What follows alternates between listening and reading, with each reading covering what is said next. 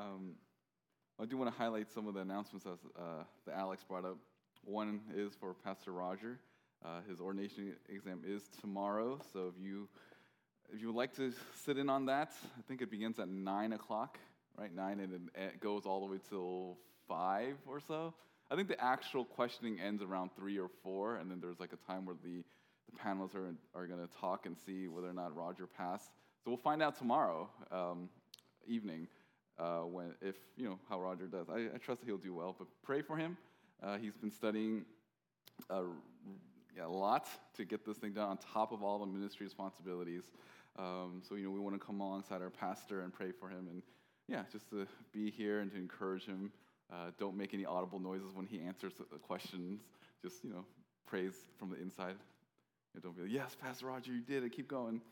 Maybe you could do that, but just don't be like, oh, I could have answered that one better. You know, just keep those comments to yourself because this is very stressful, especially when he's getting grilled by things like four or five different pastors. Uh, the other one I do want to um, highlight as well is the Truth Life Conference. That's like our Cantonese uh, Cantonese ministry conference. If you have any family and friends that speak Cantonese, uh, I'll highly encourage you to invite those people to come. Um, this is the, the speaker there is Dr. Wong. He's a he's a I guess he's still teaching at TMU. Um, he's known as one of the most godliest theologians at, at TMU. Uh, I think some people joke that if he died in glory, he pretty much would be maybe a slightly more sanctified, but he's, he's up there um, in terms of just his humility and his knowledge of God's word. Um, there's also a need for um, people to help volunteer. Usually, when the, when the English side have some conference or event, the Cantonese people are willing to you know, take time off their weekends to help serve us. So, you know, when they're doing a conference, I think it would be nice if we were able to go and return the favor, um, just to show the unity that we have in our church, um, so we can serve our, our Cantonese brothers and sisters. Well, that's it. If you have your Bible, please open to Mark chapter 5. Mark chapter 5, sorry, Mark chapter 4, verse 26 to 34. That's going to be the text for us this evening. Mark chapter 4, verse 26 to 34. He was saying, The kingdom of God is like a man who casts seed upon the soil. He goes to bed at night and gets up by day, and the seed sprouts and grows. How? He himself does not know. The soil produces crop by itself first the blade, then the head, then the mature grain in the head. But when the crop permits, he immediately puts in the sickle because the harvest has come. And he has said, How shall we picture the kingdom of God? Or by what parable shall we present it? It is like a par- mustard seed, which, when sown upon the soil, though it is smaller than all the seeds that are upon the soil, yet when it is sown, it grows up and becomes larger than all the garden plants and forms large branches so that the birds of the air can nest under its shade. With many such parables, he was speaking the word to them so far as they were able to hear it. And he did not speak to them without a parable, but he was explaining everything privately to his own disciples. Father God, thank you for granting us another opportunity to hear your word preached. Give us attentiveness, especially since the end of the week. Allow us to uh, stay awake and listen to your word as an act of worship to you, and be with me as I preach, and may you be glorified through it. Use your word to transform our lives so that we can be more like your son. This is in your son's precious name. Amen. Why do these things, why do things happen the way that they do? This is a question that some of us answer or ask, especially when things are seemingly out of control. And yet, it is interesting that we ask such a question because in our circles and um, in our understanding of Scripture, God is sovereign over all things. Yet, sometimes in the moments of confusion and stress, we ask, why do the things happen the way that they do? A few weeks ago, my dryer washer units broke, and my and Kelly, I think she was slightly happy because she wanted to get rid of the thing. She's like, "Yes, we can get a new one." So we went and we bought a new machine, and it came to our place about two weeks ago. And it was a glorious machine. It was all shiny, but for some reason it has Wi-Fi capabilities that connect your phone. I don't quite know why you need that because it's not like the thing can move and you know the, the wet clothes doesn't automatically go to the top. But for some reason, there's this, all these cool gadgets and buttons that come with it. Three days after using it, the dryer broke. And it's one of those units that's connected to one thing, so you can't just replace the top part, you have to replace the entire unit. And so I did. I called, we're still under warranty. And today, they came, and we were all excited. It was like a family affair. We were all, the kids were look, looking out the window, I was looking out the window, and all these trucks came. And one guy opened, opens this unit, and then he looked, and then everyone just kind of crowds around it and stares at it. And then he looks up at me and he waves. He tells me to come down. So I did. I walked down to them, and then they said, Hey, man, um, this unit is broken. Uh, you can tell because there's this dent on the side of this unit. And I said, What happened? Did it, was it like that? And they said, It seemed like it was just built this way. Uh, it probably broke along the way because when the guys picked up and put it, picked up the unit put in the truck, it was perfectly fine. You could see the box, it was still in relatively good shape. So I asked them, what am I supposed to do with this, uh, this broken unit? They said, well, we can't leave it out here and we can't put it on the truck, so we'll just install it into your house because we can't, it's a liability if we take out your old unit and all the wires and all the water hoses are still exposed. We don't want to be sued for uh, So we're going to put this broken unit into your units and then you're going to call and ask them to give you another one. To which Kelly came down the stairs and was wondering why am I just uh, talking to these guys and and, she, and I can look in her eyes when I told her, hey, this thing's broken. She, just with her eyes, she asked the question, why do things like this happen the way that they do? And I sometimes tell her, really to tell myself, that, uh, that God is sovereign and is for our good. That no matter what happens in life, we may not understand why God is doing every little thing and how He's going to use it in the, in the grand scheme of everything. We can trust that God is good that He's working out the seemingly random things for our good and for His glory. We think about sovereignty, we know that God is in control over everything. But yet, when we think about sovereignty in light of evangelism, sometimes we wonder why do people respond so differently?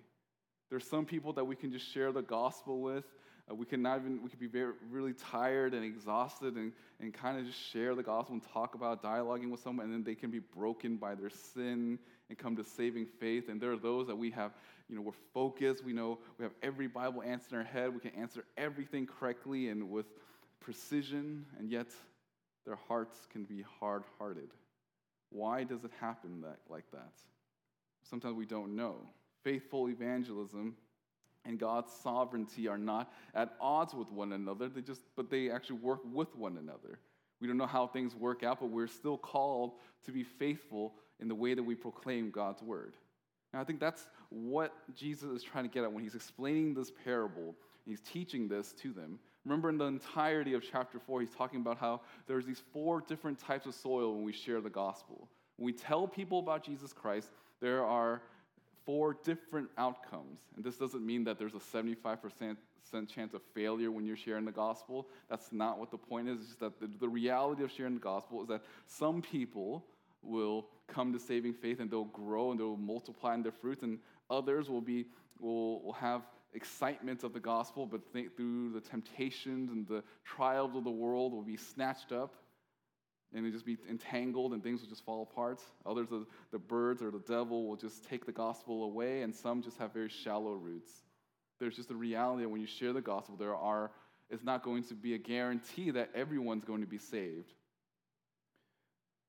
I didn't mention this last week, but I have to, it's a way for us to, re, to remind all of us that this book is written to Gentile Christians.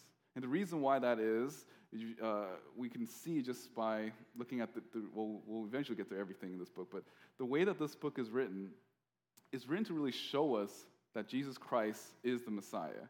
But the writer here, Mark, really through Peter, does it in a unique way because there's certain phrases here that, that are words that only Roman people will understand, the more Aramaic type terms.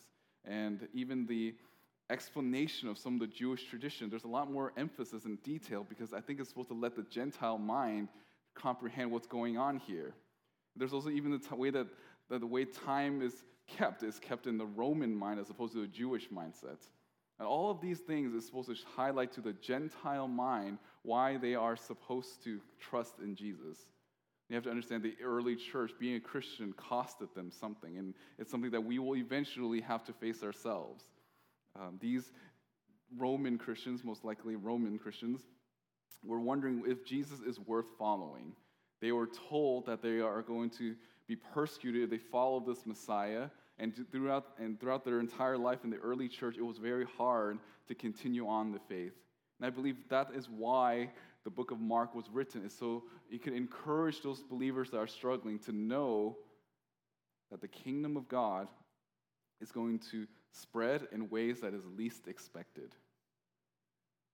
I don't really have much of an outline for us this evening. I'm just going to walk through the text. But if you were to take notes, I would say this. You could try like a draw a line in the middle of the page. And then on, on one half of it, you could put man's responsibility. On the other side, you could put God's sovereignty. Because as I go through uh, this entire section, you will see that it will sometimes highlight the responsibility of man as they go and share the gospel. And yet there's God's sovereignty in terms of how he grows and causes change in the life of, of non believers. So let's, let's walk through the text here, but just have in mind as you're taking notes man's responsibility and God's sovereignty, because they work together. Why do some people respond a certain way? Because God is sovereign. Why, but what are we called to do? To be faithful and be responsible in sharing the gospel. Let's look at verse 26. And he was saying, The kingdom of God is like a man who casts seed upon the soil. And he goes to bed at night and gets up by the day, and the seed sprouts and grows. How? He himself does not know. And this phrase, kingdom of God, is, is, is actually throughout the entire scriptures. And for the Jewish mind, they knew what this meant. They knew that God had made a promise to his people that there were going to be a land where, the, where God's people is going to inhabit and where God is going to reign, and they're going to be a blessing to the whole world. Throughout the entire Old Testament, there was this, always this promise of where am I going to get this land? And we see it from Abraham all the way to, uh, well, basically, going through the book of Numbers, you know that they were always anticipating as, as getting, anticipating this land as well as getting rid of the Canaanites. Then eventually they own the land, they're part of this land, and they lose the land because of their unfaithfulness. But there is still this promise that God has made that God will one day bring back his people. So they have a understanding, at least they know that there's going to be this kingdom that is going to come. But it is not what they expect. Because the kingdom of God in their minds. They thought that Jesus was going to come and he's going to uh, overthrow the Roman Empire and then Jesus is going to reign, but it was not like that. Instead of having a crown on Jesus, he was given a crown of thorns. Instead of uh, elevated and sitting on a throne, he was elevated to the cross. Instead of an actual literal kingdom, there were just little pockets of disciples here and there. And for many of them, they assumed that the kingdom of God meant that the Messiah was, was here and there was going to be paradise. But they misunderstand that God was going to go, come the first time through, the, through Jesus Christ and to rescue them from their own sin. So when he says the kingdom of God here, he's speaking of just the place and the people that are faithful to the Lord. What Jesus said and did went against what was assumed about what the kingdom of God was supposed to be. The kingdom of God is the people in a place where God rules. And Christians now and later, uh, there's going to be a place where God will. We know that the believer, that the Lord dwells in us. In the sense, we represent God in that way. The church is, is, is, the, is actually not the physical building, but the people that inhabit it. That's where the kingdom of God is seen. But he describes it this way Jesus said, the kingdom of God is like this. The kingdom of God is like a man who casts seed upon the soil. And this man is unnamed, and he just seems to be doing his job as a farmer, and with, which is to just sow seed. And this is how God works. God is using just regular human beings to fulfill his kingdom. He is just is, is, is fulfills kingdom purposes. Jesus said that the kingdom of God is someone who is just he was rather ordinary. It's very rare that you see in Scripture that God will use someone that is famous or really gifted. And if they are those individuals, they, usually, they often have, times have to be humbled before they're used by the Lord. Think about someone like the Apostle Paul. He was an exceptional figure, but yet he had to be humbled. He had to be uh, made blind for a while, and he had to give up everything. He gave up all his riches, and he, even Paul said that he gave up everything for the surpassing value of Jesus Christ. And the reason why that is, is because God uses ordinary people to hold this extraordinary, extraordinary message about Jesus Christ so that man will not boast about their own giftedness. So, in case anyone thinks, well, it's because of my, my, my, my mental capacity, my skill set, my oratory skills, instead of, instead of making them about themselves, God humbles people so that it could be more about God. What Paul writes in 1 Corinthians chapter 1, verse 26 for consider your calling, brethren, that there were not many wise according to the flesh, not many mighty, not many noble, but God has chosen the foolish things of the world to shame the wise, and God has chosen the weak things of the world to shame the things which are strong, and the base things of the world, and the despised God has chosen the things that are not, so that he may nullify the things that are, so that no man may boast before God. God uses regular people like you and me to go and help expand the kingdom of God through the preaching and teaching of God's word, through evangelism in our regular, normal, everyday lives, is how the kingdom of God is expanded. Do you see your ordinary life as this unique opportunity to win people to Christ? It can be very tempting to think, well, if only a certain politician or a certain celebrity or certain influencer, if only those people would all come into saving faith, then the gospel will be heard and everyone will know Jesus Christ. I would encourage you to not think in that way. Do not outsource evangelism to other people, but own up to it. See that the life that you have right now is given to you by God, and the ordinary life that's given that you have use it in an extraordinary way because we worship an extraordinary God. God uses regular people like you and me. It's the ordinary moments with ordinary people that could bring God, bring people into the kingdom of God. Notice this, that this farmer, he just casts seed upon the soil. This isn't to say that the farmer is aloof, like he's just not like walking around saying, woohoo. He's not, he's that, he, there's, a, there's a deliberateness to it. He's not he's not, he's not like the people throwing candy around. He is actually planning. He's a hardworking farmer. This farmer is focused on his job and he does his work. He is a hardworking farmer.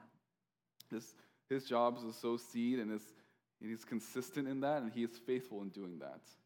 You have to ask yourself are you faithful and consistent in sowing the seed of the gospel to those that are in your life? It is very easy for us to forget our job. We need to be faithful in declaring the truth of Scripture to those around us. I would argue that the reason why Christianity has lost its influence in the culture is because Christians became apathetic to sharing the gospel to those in their neighborhoods or in their schools or in their workplace.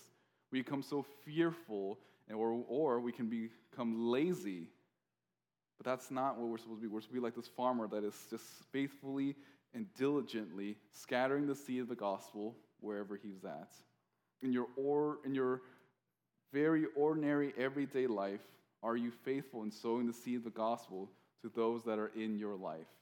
Think about your classmates, think about your family members, think about your neighbors. There's so many people in your life and just around your proximity that do not know Jesus Christ. And God has placed you there with a unique privilege to go and sow the seed of the gospel. Verse 27 And he goes to bed at night and, get, and gets up by day. I think that's like, don't use this as your key life verse. And he goes to bed at night. Like, yes, that's my key verse. Like, don't get that as a tattoo. Uh, but see it in its context. This farmer, this person who sows seed, he, he does his job in the morning, and at nighttime, he just goes to bed. MacArthur calls this the theology of sleep. And this is the idea that if you're faithful in declaring God's word, if you're faithful in evangelizing to the lost, there's no need to worry.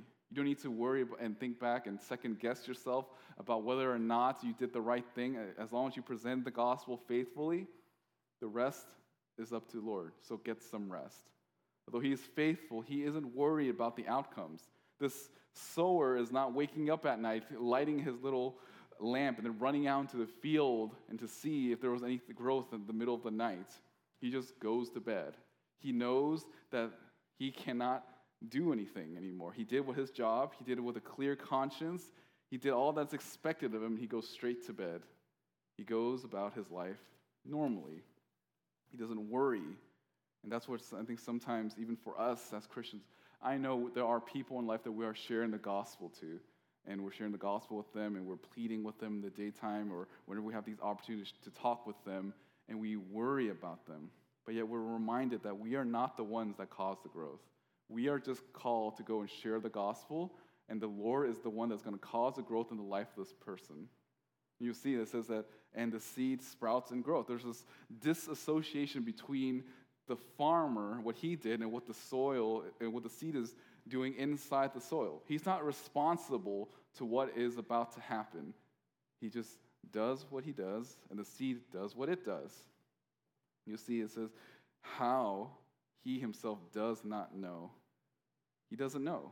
And the word know here, it's, it's actually the way that's written. In English, it's just that he doesn't know, but in the Greek, it's this idea. He didn't know back then. He didn't know what he was doing. He doesn't even know up until the present time and even into the future.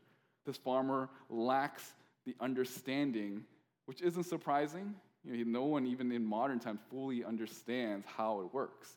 They can explain to you what is happening, but they, don't, they can't really explain to you how this works. Like, why is it that you put uh, seed in the soil, you water in sunlight? Why does it happen? They can explain to you what is happening. They can say, oh, well, it's because this thing is, you know, the seed breaks and then all the stuff comes out and goes up to the sun and gets nutrients. They can explain what they're seeing, but they cannot explain to you why that happens. And they cannot explain why it doesn't happen. They can only make the observations. Scientists, at the best, even in modern times, cannot understand the why things happen. They can only explain how, or really just reporting to you what they see. It seems like a very supernatural thing back then, and in a lot of ways it is. Seeds are amazing. My kids have these little pumpkin seeds, and they're just laid out in the kitchen right now. And at a random time, they can just put that in the soil, and then suddenly a pumpkin can come out in, at one day in time. Uh, you have to, you know, have to teach them about like, you know, taking care of the thing. They killed a strawberry a few weeks ago.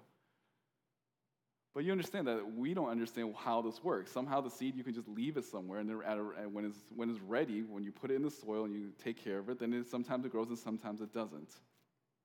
This sower is the same way.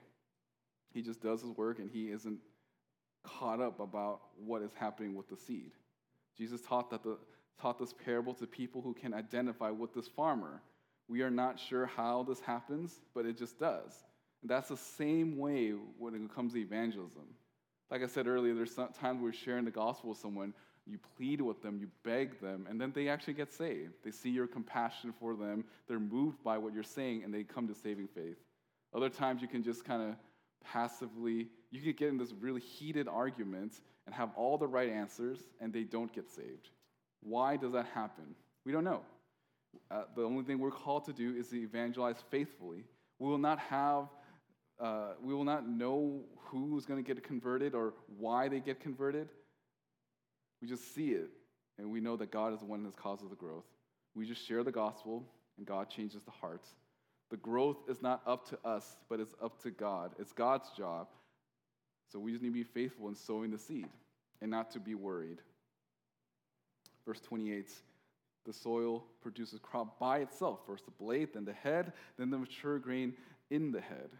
And the soil, it, seems like it says that it produces the crop by itself. the plant doesn't grow based on the person's timing.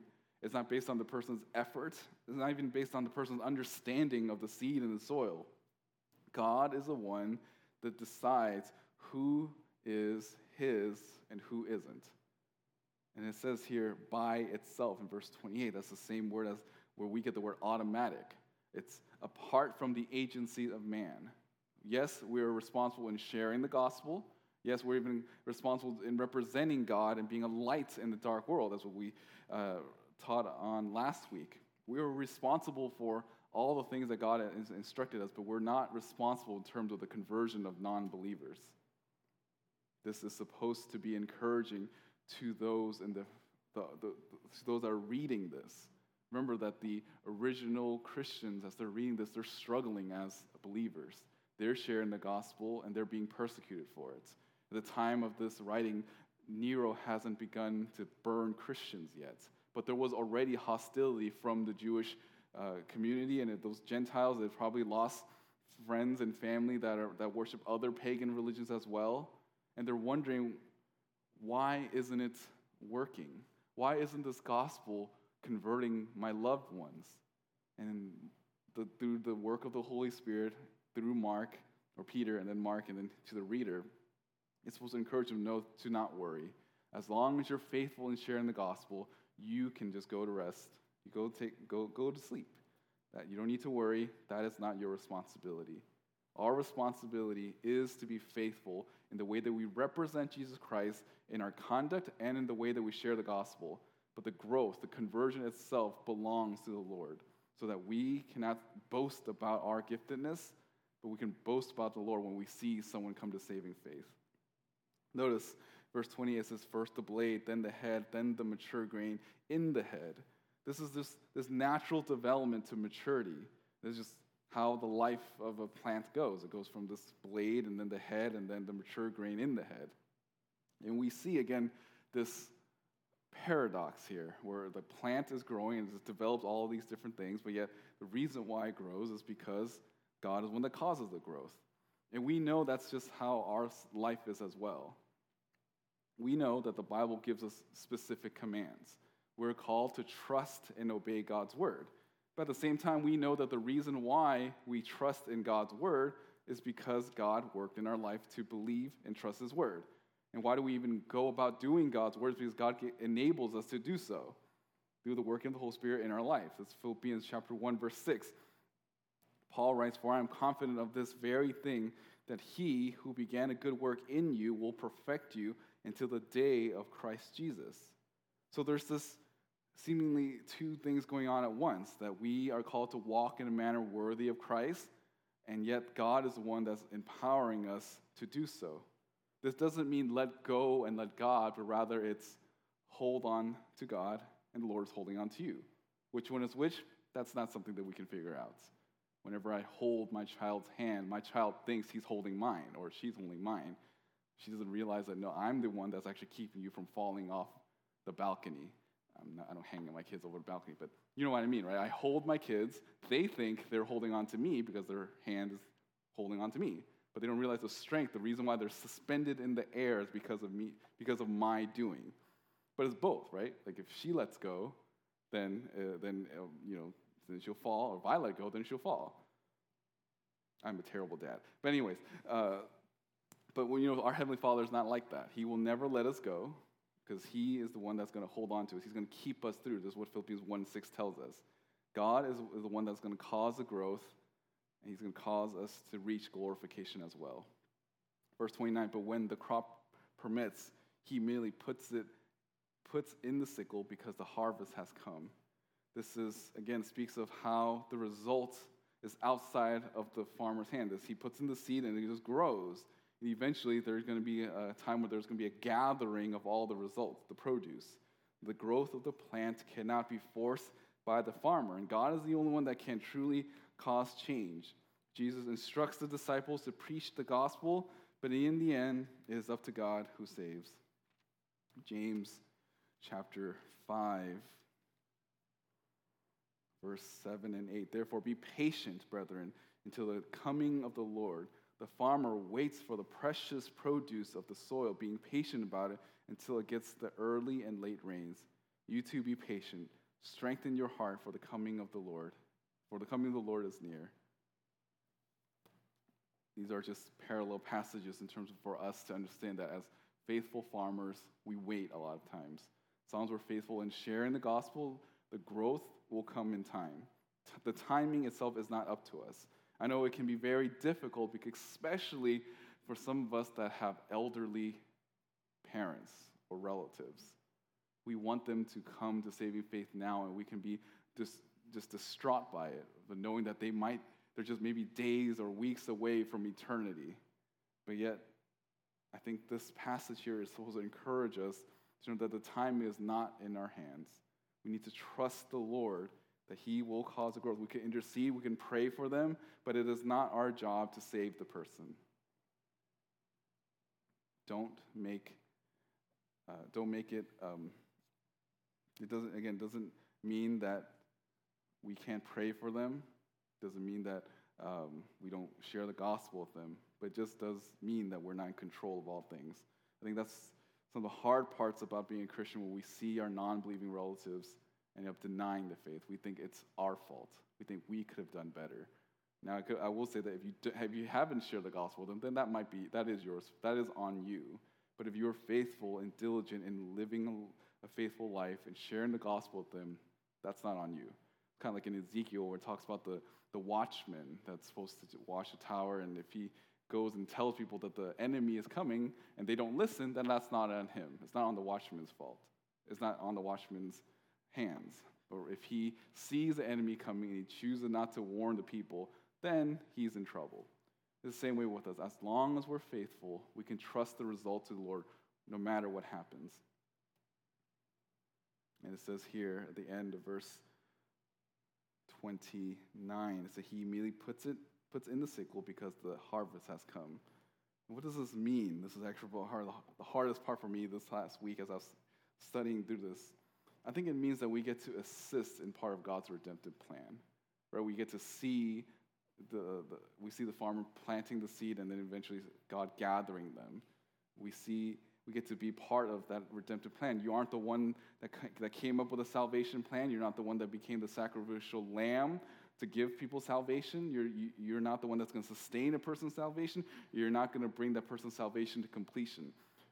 Your job is, again, is to share the gospel. But when sometimes you will see that, the most encouraging thing, I think, for all believers is when someone comes to saving faith, is when they go from living in the dark to living in the light, when they have a heart of stone to a heart that is of flesh. We see that and we rejoice. And the scripture tells that even angels rejoice when, they, when someone gets converted. People who trust God will not be discouraged when the result is not what they want or the timing that they want. They trust in God in all things. And we get to see sometimes we can see God using us and causing people to become believers, or unfortunately, for some, we can see how the Lord has hardened their heart and they deserve judgment as well. So, what is our responsibility? Again, sow the seed of the gospel and watch God do his work. We get to share by watching God do the supernatural work. God's word is indeed powerful. And, and that, again, it's a reminder that Christianity is not a spectator sport. Yes, we get to watch God, but we are also participants in it. We get to be part of it by sharing the gospel, by representing Him, and to, and to be used by God to draw others to Him. And why did Jesus speak of this? Why did Jesus share this parable? Again, I think Mark recorded this message for Christians that are suffering for Christ to know that their labors in evangelizing is not in vain, and that the result is in the hand of God whether that means it is to, is to use to harden the hearts of, of unbelievers or to rescue those and snatch them to the fire, you get to see it in both. You get to see both happening. And that, and that is an exciting thing to see God's grace and even his judgment and even his holiness being displayed on both ends. For those that are frustrated and discouraged in sowing the gospel, you need to understand that God's, God's mystery in saving those whom he chooses. We think about the culture and how things seem to get so much worse every single month and year. We should be encouraged to know that we're still called to be faithful and share in the gospel. Our main responsibility in this life is to sow the seed of the truth for those who do not know him. You share, and God is the one who save, saves. You share, and God will save. The disciples remember the original context, they were probably reading this and, and just thinking, yeah, God is faithful in fulfilling his word. Because I would imagine by the time the Roman Gentile Christians are reading this, the gospel has spread.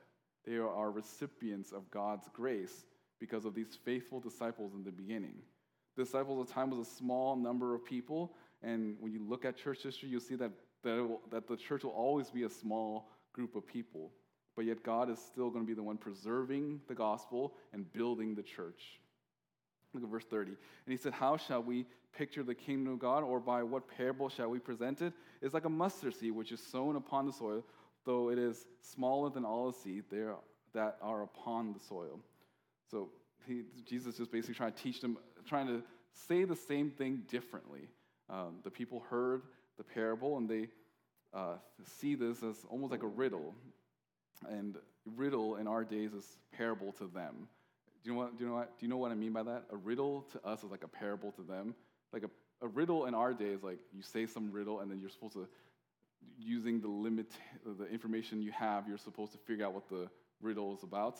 A parable functions the same way. They're supposed to think about what they're hearing. Uh, people that desire God and they hear Jesus speak in parables, they're actually going to be critical and think through these things. Uh, the people that have no desire for things of the kingdom of God or of the Lord, they'll hear the riddle or the parable and they'll just say, okay, Jesus is just talking about plants here. I'm out of here. Why do I need to listen to this guy? People that are drawn to the Lord will try to apply uh, thought and skill to know what Jesus is saying. When we get to verse 31, uh, Jesus describes this mustard seed which is sown upon soil, though it is smaller than all the seeds that are upon the soil. Yet when it's sown, it grows, becomes large than all the garden plants, and forms large branches. So this verse here is it's the verse that liberal Christians or, or skeptics of the Bible try to say, see, the Bible is filled with errors. So those are you're into apologetics, you might encounter this verse from your non-believing friends and coworkers or whoever.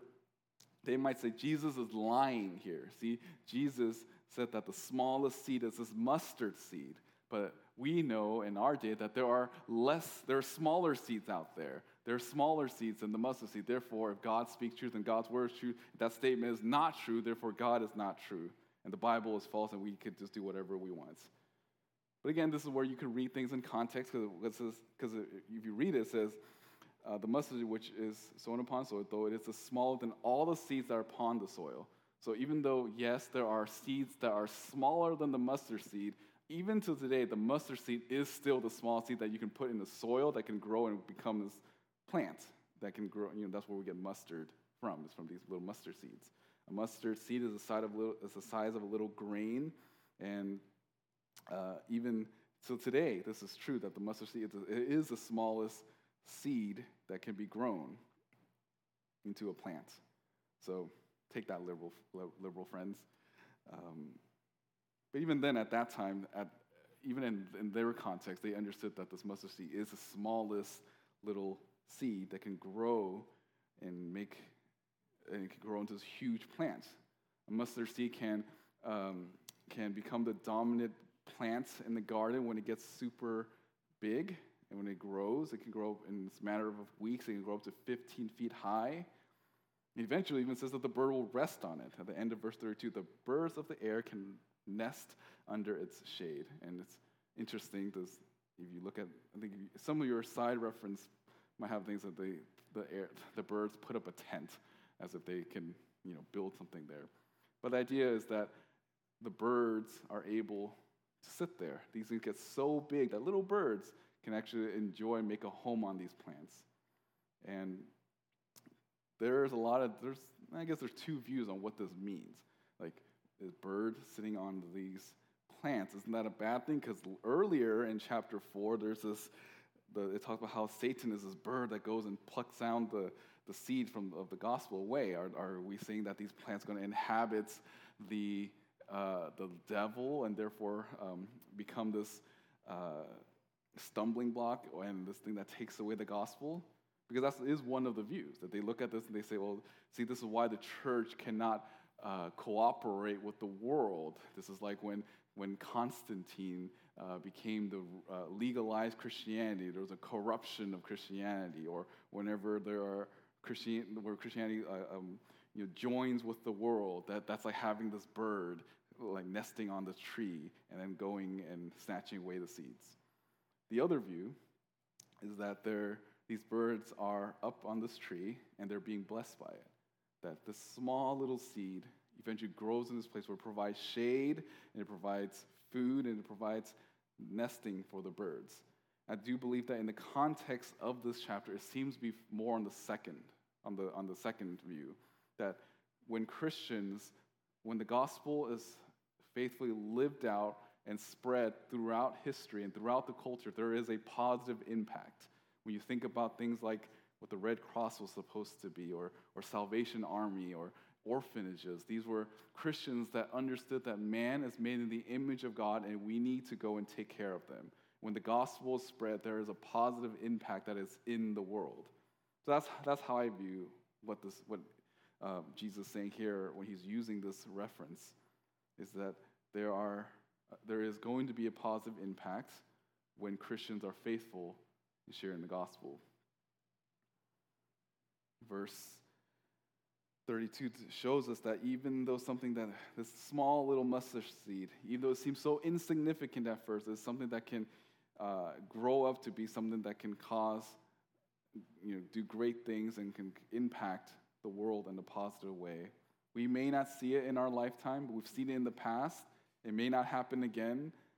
By the way, we know that God is the one that causes the growth, that God, in His sovereign plan, will decide how our, the gospel will impact the culture. Then that is not up to us. We may want the culture to change faster, and that may not be part of God's plan. But that does not mean that we cannot be faithful in declaring the gospel to those around us. Verse 33 With many such parables, he was speaking the word to them so far as they were able to hear it.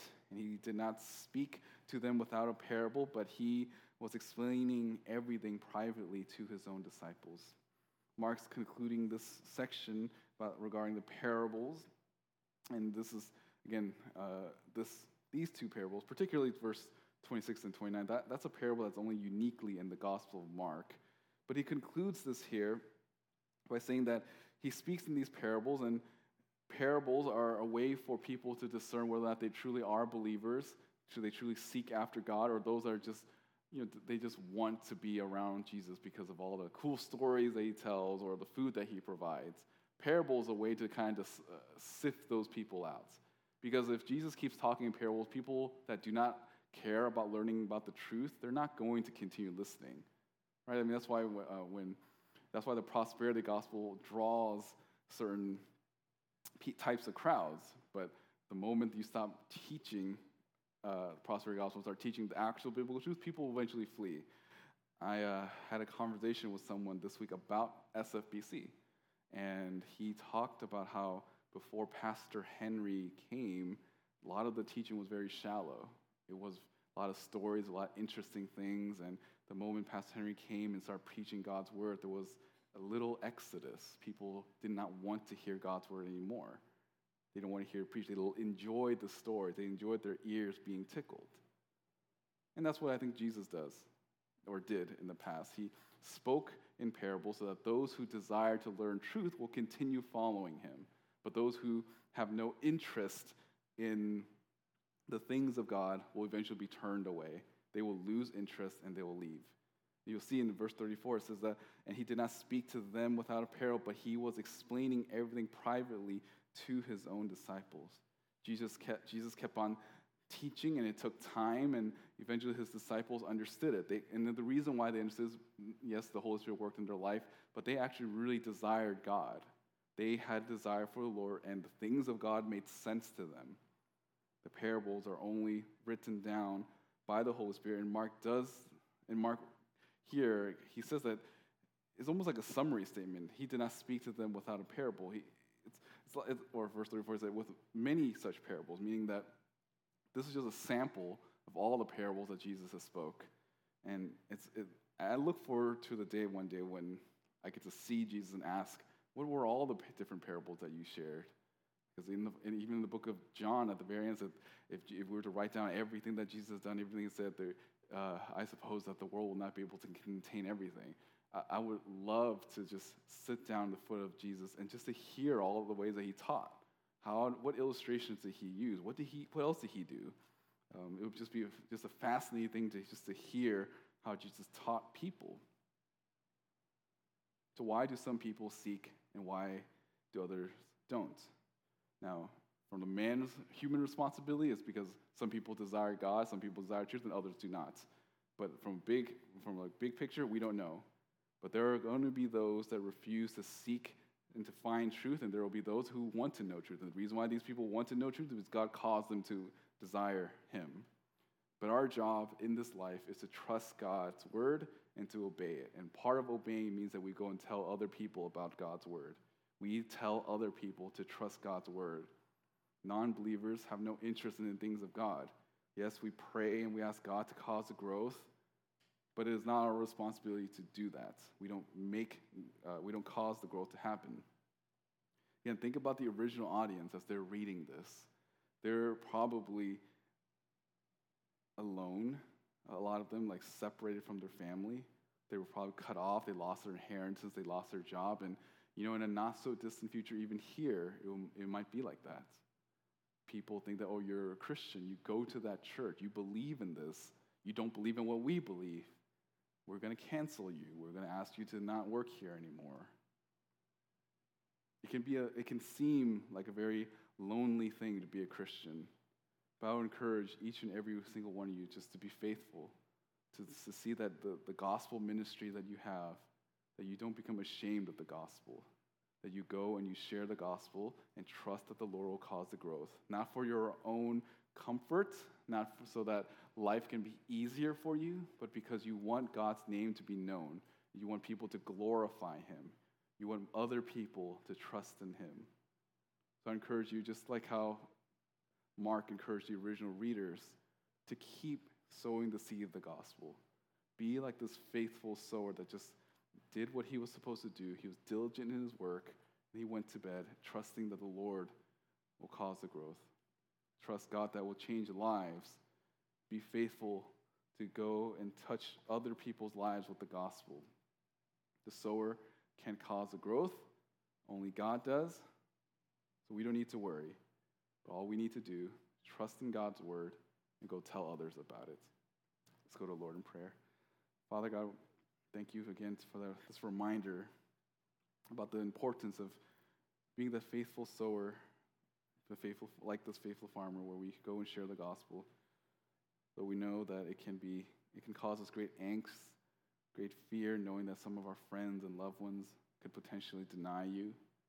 And Lord, we know that that is a reality whichever outcome it may be, we know that we can glorify you in light of light of whatever happens, Lord. Because we know that whatever happens, it is for our good and it will magnify your glory in all of eternity. Lord, give us the courage to share the gospel to those around us.